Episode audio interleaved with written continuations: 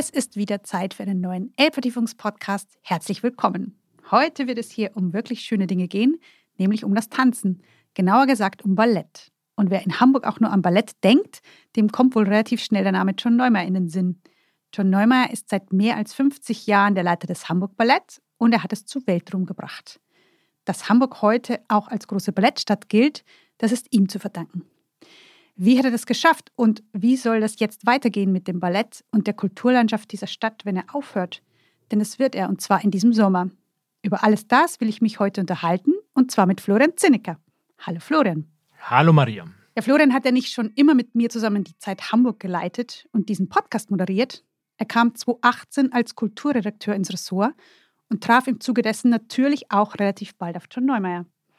Florian, Neumeier ist heute Hamburger Ehrenbürger und wenn man von ihm spricht, fällt relativ schnell auch das Wort Legende. Sogar mir war als Mädchen der Name schon ein Begriff und ich bin in einem kleinen niederbayerischen Dorf aufgewachsen. Warum wird John Neumeier so verehrt? Ich glaube, das hat verschiedene Gründe. Ich glaube, einer liegt in der schieren Zahl an Jahren, die er jetzt schon in Hamburg Chef des Balletts ist, 50 Jahre. Ich glaube, das ist in jedem Beruf eine unglaubliche Spanne, zumal in der Kunst. Er ist ja aber nicht nur Kompaniechef hier, Ballettdirektor und Choreograf, sondern er hat ja so eine sehr eigene Infrastruktur geschaffen in der Stadt. Mit dem Ballettzentrum, der Ballettschule, die ja längst eine Institution ist und weit über die Grenzen der Stadt hinaus strahlt. Ich glaube, es wird schnell klar, warum er so verehrt wird und so eine, so eine Instanz ist, wenn man sich seine Hamburger Jahre vom Anfang her anschaut, also von den 70er Jahren her als er hier anfing in Hamburg, war er 34 und war ein enorm talentierter und aber vor allem junger, wilder und äh, ja fast schon radikaler Choreograf, der in eine Stadt kam, die, naja, eine sehr große Operntradition hatte, in der Ballett aber eigentlich nicht vorkam, sondern nur, weil man es eben für manche Opern braucht. In dieser Umgebung hat er angefangen, klassisches Ballett mit neuen Mitteln zu erzählen und so eine ganz eigene neue Ästhetik und Handschrift zu entwickeln. Und dadurch war Ballett dann auf einmal nicht nur was für so kleine Mädchen und ältere Großtanten, sondern das interessierte auf einmal auch Leute, die nicht von sich aus auf die Idee gekommen wären, sich jetzt für Ballett oder für Tanztheater zu interessieren. Dadurch, glaube ich, hat er es geschafft, Hamburg erstmal für sich einzunehmen als Stadt, und die Stadtgesellschaft, aber auch Hamburg international so auf die Karte zu setzen, kulturell. Und das ist schon ein großes Verdienst und ich glaube, das wirkt bis heute nach. In einem deiner ersten Artikel über John Neumeier hast du geschrieben, du findest seine Kühnheit sensationell. Was ist denn kühn an ihm? Oh, echt, habe ich das geschrieben? ja, äh, kann sein. Ja, vielleicht zwei Punkte. Mm, zum einen hat sich John Neumeier nie mit dem klassischen Repertoire begnügt. Er hat immer schon Werke auf die Bühne gebracht, die eigentlich gar keine Ballette sind, wie zum Beispiel Die Kameliendame von Dumas, also ein Roman. Er hat aber auch immer Choreografien zu klassischer Musik entwickelt, die eigentlich im engeren Sinne gar keinen Tanz bräuchte, um als Kunstwerke zu funktionieren und als, als abendfüllende Aufführungen. Zum Beispiel Malersinfonien oder Werke von Beethoven oder ganz berühmt seine Matthäus-Passion von Bach. Das ist für uns heute nichts Besonderes, aber die Leidensgeschichte Christi zu tanzen, also zur Originalmusik von Johann Sebastian Bach, die für viele Leute ja fast ähnlich heilig ist wie, wie die biblische Geschichte selber, das konnte man schon fast eine Unverschämtheit finden oder eben geniale Kunst. Dann ist da natürlich seine Handschrift, Ballette immer neu zu deuten, immer von den Menschen auszudenken. Also wir tun in Schwansee nicht so, als würde sich da wirklich ein Mensch in einen Schwan verwandeln, was ja immer irgendwie Maskerade ist, sondern bei Neumeier sind immer Menschen auf der Bühne, die Schwäne spielen. Er interessiert sich also immer für die Menschen, für ihre Empfindungen und fragt sich, was passiert da wirklich? Und wenn klassisches Ballett vorkommt, dann ist es oft nur ein Zitat. Heute sind viele dieser Neumeier-Produktionen selbst Klassiker. Ehrlicherweise gibt es anderswo sehr viel kühnere Formen. Deswegen habe ich vorhin kurz geschmunzelt, als du dieses Wort zitiert hast. Aber ja, es ist ja schon so, einer muss immer vorausgehen und die Tür aufmachen. Und wie wichtig das ist, was Neumeier da gemacht hat mit seinen Werken, das ist echt nicht zu unterschätzen. Ganz ehrlich, ich habe noch nie ein Stück von John Neumeier gesehen. Wie schaut das denn aus, was er da macht? Also was unterscheidet eine Choreografie von ihm von der eines beliebigen anderen Choreografen? Oh ja, gute Frage. So, so pauschal kann ich das gar nicht sagen. Dafür hat er zu viel gemacht und es gibt auch zu viele andere Choreografen. Aber es ist schon so, ein gemeinsamer Nenner, man sieht immer reale Menschen auf der Bühne in realen Räumen. Also sind so gut wie nie Fantasiewelten, es sind auch nie so Kostümschinken, die man da sieht, wie man es sich vorstellt, wenn man an klassisches Ballett denkt, sondern es sind reale Räume, die auch oft nur angedeutet sind mit einigen wenigen Accessoires oder Requisiten. Auch die Kostüme sind oft nur angedeutet mit ganz wenigen Akzenten. Es ist also kein Bombast auf der Bühne, weil nichts oder weil möglichst wenig von den Menschen ablenken soll. Es gibt sozusagen so die Konturen und ausmalen kann das Publikum dann selber. Wann hast du eigentlich zum ersten Mal ein Stück von John Neumeier gesehen? Relativ spät. Mein erstes Mal Neumeier war das Beethoven-Projekt 2018. Das war kurz vor meinem Eintritt in die Redaktion hier und ich hatte da das Gefühl, okay, jeder Mensch in Hamburg hat schon mindestens einmal im Leben was von Neumeier gesehen, nur ich nicht. Das ist ein bisschen peinlich und jetzt fange ich an, hier über Kultur zu schreiben. Also wird es höchste Zeit. Und wie war's? Ja, ich brauchte ein bisschen, um damit warm zu werden am Anfang, ganz ehrlich gesagt. Ich hatte natürlich von der großen Neumeier-Tradition und von dem Hype gehört, schon ganz lange. Und ja, vor allem hatte ich Schwierigkeiten, dann drüber zu schreiben, weil ich irgendwie keine Worte hatte, weil der, Abend natürlich auf mich eine Wirkung hatte, einen großartigen Eindruck, aber wenn ich anfing, das zu beschreiben, dann sind mir die Worte so ein bisschen zwischen den Fingern so zerfallen. Und das weiß ich noch sehr gut, wie beeindruckt und gleichzeitig ratlos ich da dann rausging aus dem Theater und, und dann sehr intensiv noch drüber nachgedacht habe. Du hast ihn, glaube ich, auch im selben Jahr zum ersten Mal getroffen. Wie war das denn dann für dich? Mm, ja, ich habe ihn inzwischen so zwei, dreimal getroffen, nie besonders lange und ich finde es immer faszinierend, was für eine Bestimmtheit und was für eine Energie er ausstrahlt. Auch dann, wenn er einfach nur in einem vollen Raum am Rand steht, in der Ecke und, und gar nichts sagt vielleicht.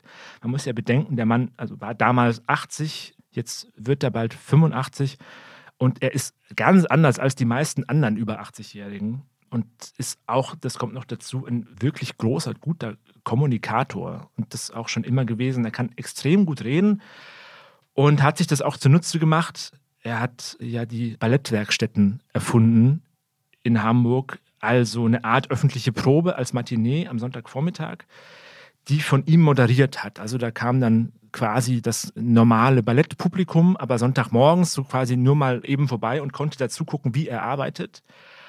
Er hat das erklärt und hat das ganz niederschwellig gemacht. Es gibt es bis heute und die Bude ist immer voll. Und es gab dann sogar mal eine Serie im NDR in diesem Format.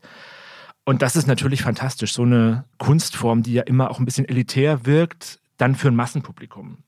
Wie ist er als Mensch? Er strahlt natürlich immer auch eine gewisse Weltläufigkeit aus. Allein dadurch, dass er aus den USA kommt, ich glaube aus Milwaukee und er hat immer noch so einen leichten Akzent und ist natürlich sehr, sehr viel unterwegs.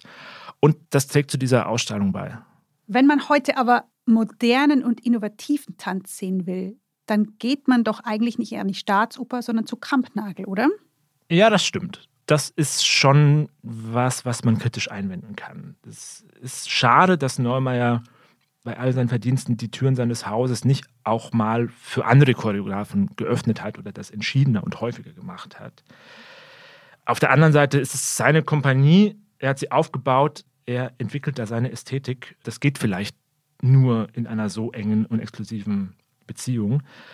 Und man muss natürlich auch sagen, letztlich gibt es Kampnagel in Hamburg schon auch deswegen, weil Neumeier da war und weil Neumeier vorher den Weg geebnet hat auf eine Art. Das funktioniert jetzt sehr gut auch als Gegenpol zur Staatsoper und zum Staatsballett. Kampnagel wäre nicht Kampnagel, wenn Neumeier nicht Neumeier wäre. Nach mehr als 50 Jahren will John Neumeier jetzt im Sommer beim Hamburg Ballett aufhören. Er wird am 24. Februar 85 Jahre alt. Jetzt frage ich mich bei einem bald 85-jährigen Mann nicht unbedingt, warum er in Rente geht, sondern vielmehr, warum eigentlich erst jetzt? Hast du dafür eine Erklärung? Ja, ich würde nicht davon sprechen, dass er in Rente geht. Er gibt diesen Posten ab, den er jetzt hat, aber er hat schon angekündigt, dass er dann als freier Choreograf durchstarten will und ist wohl auch schon für die ersten zwei Jahre ausgebucht. Also da setzt sich niemand zur Ruhe. Aber 50 Jahre sind schon eine sehr lange Zeit. Ist es immer von Vorteil, wenn ein Mensch so lange eine Institution leitet? Ja, da fragst du jetzt den Richtigen. Es gibt oder gab tatsächlich einen Intendanten in Deutschland, der noch länger im Amt war als John Neumeier. Das war Wolfgang Wagner bei den Bayreuther Festspielen. Der war von 1951 bis 2008 Chef, also 57 Jahre. Und mit Blick auf Bayreuth kann man sagen, es hat schon auch Nachteile. Nämlich dann, wenn das Haus irgendwann in sich selbst erstarrt und dann irgendwann nur noch als ein eigenes Denkmal funktioniert.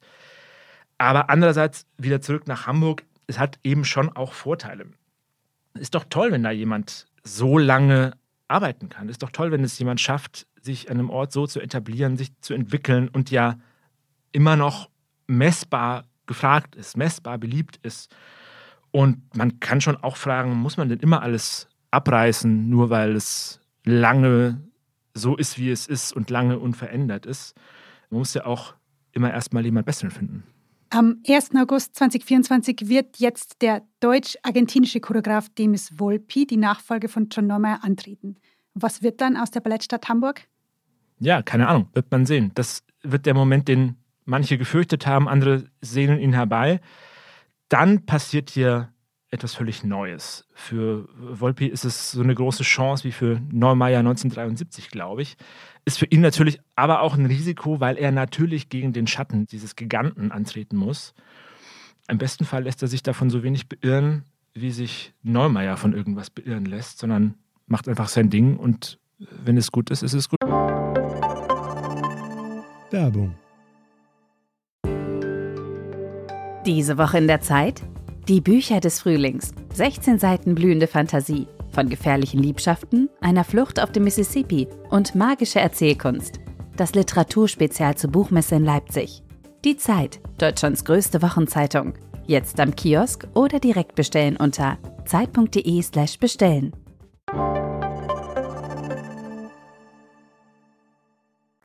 John Neumer ist gerade nicht die einzige Größe aus Hamburgs Kulturbetrieb, der jetzt aufhört. In den nächsten Monaten wird es einiges an Wechsel geben, am Thalia Theater zum Beispiel und auch noch mehr an der Staatsoper. Was bedeutet das für Hamburg? Was ändert sich jetzt? Das wird jetzt sicher einer der spannendsten Momente seit Jahren, wenn nicht Jahrzehnten sogar. Wir können ja mal kurz durchgehen. Zeitgleich mit Neumeier geht Joachim Lux am Thalia Theater nach 16 Jahren. Lux hat das Theater immer sehr geöffnet und international aufgestellt, ist aber natürlich auch einer der prägenden Theatermacher aus einer Zeit, als Theater selbstverständlich sehr hierarchisch funktioniert hat und Theatermacher selbstverständlich männlich waren. Da kommt jetzt Sonja Anders, die schon angekündigt hat, dass sie sich zwei weitere Frauen in die Spitze dazu holen wird. Also da wird sich nicht nur der Spielplan ändern und das Theaterverständnis, sondern auch die Strukturen des Theaters. An der Staatsoper gehen Georges Delnon und Kent Nagano. Zu den beiden kann man sagen, die hatten in Hamburg keine besonders einfache Zeit. Und da kommt Tobias Kratzer als Intendant und Oma Meyer-Welber als Generalmusikdirektor. Und das finde ich richtig spannend, weil Kratzer einer der interessantesten Opernregisseure ist, die es gerade gibt. Und weil der sich auch immer wieder mit den Institutionen anlegt, die Rahmen, in denen er arbeitet, herausfordert. Und das wird natürlich spannend, wie der in einem so alteingesessenen Haus wie der Staatsoper anfängt und was er damit macht. Was heißt das alles für mich als kulturinteressierte Hamburgerin? Wird es hier jetzt bald sehr viel mehr neue, moderne Stücke zu sehen geben? Ja, mal sehen. Noch hat niemand so richtig viel angekündigt, aber ich glaube, es wird mindestens deswegen spannend, weil wieder mehr Menschen über Theater reden und über die Kunst. Also es wird, es wird mehr Thema sein in nächster Zeit und allein das finde ich schon toll. Also bis zum 1. August jedenfalls haben Sie und ich noch die Gelegenheit, hier in Hamburg was von John Neumeier zu sehen. Florian, kannst du mir vielleicht hier drei Abende dafür empfehlen? Drei Abende. Okay, ich versuch's. John Neumeier wird am 24. Februar 85 und er schenkt sich selbst zum Geburtstag die Wiederaufnahme eines Klassikers, die Odyssee nach dem Epos von Homer was man sich nicht nur anschauen kann, weil es ein Klassiker ist, sondern es ist auch wirklich eine spannende, tolle Produktion. Also das wäre mein erster Tipp. Das ist auch nicht nur an dem Geburtstag selbst zu sehen, sondern läuft, ich glaube, die restliche Saison über immer wieder. Dann folgen Anna Karenina, Malers Dritte, der Abend Dona Nobis Pazim zur Hamollmesse von Bach. Es ist also gerade so ein kleines Best-of, was hier stattfindet. Daraus wäre sozusagen mein zweiter Abend. Und am 30.06. gibt es dann die letzte Premiere, also das letzte Stück, das Neumeier exklusiv für Hamburg mit seiner Kompanie hier macht. Das heißt Epilog. Das ist dann auch noch an einigen Abenden zu sehen und dafür gibt es auch noch Karten.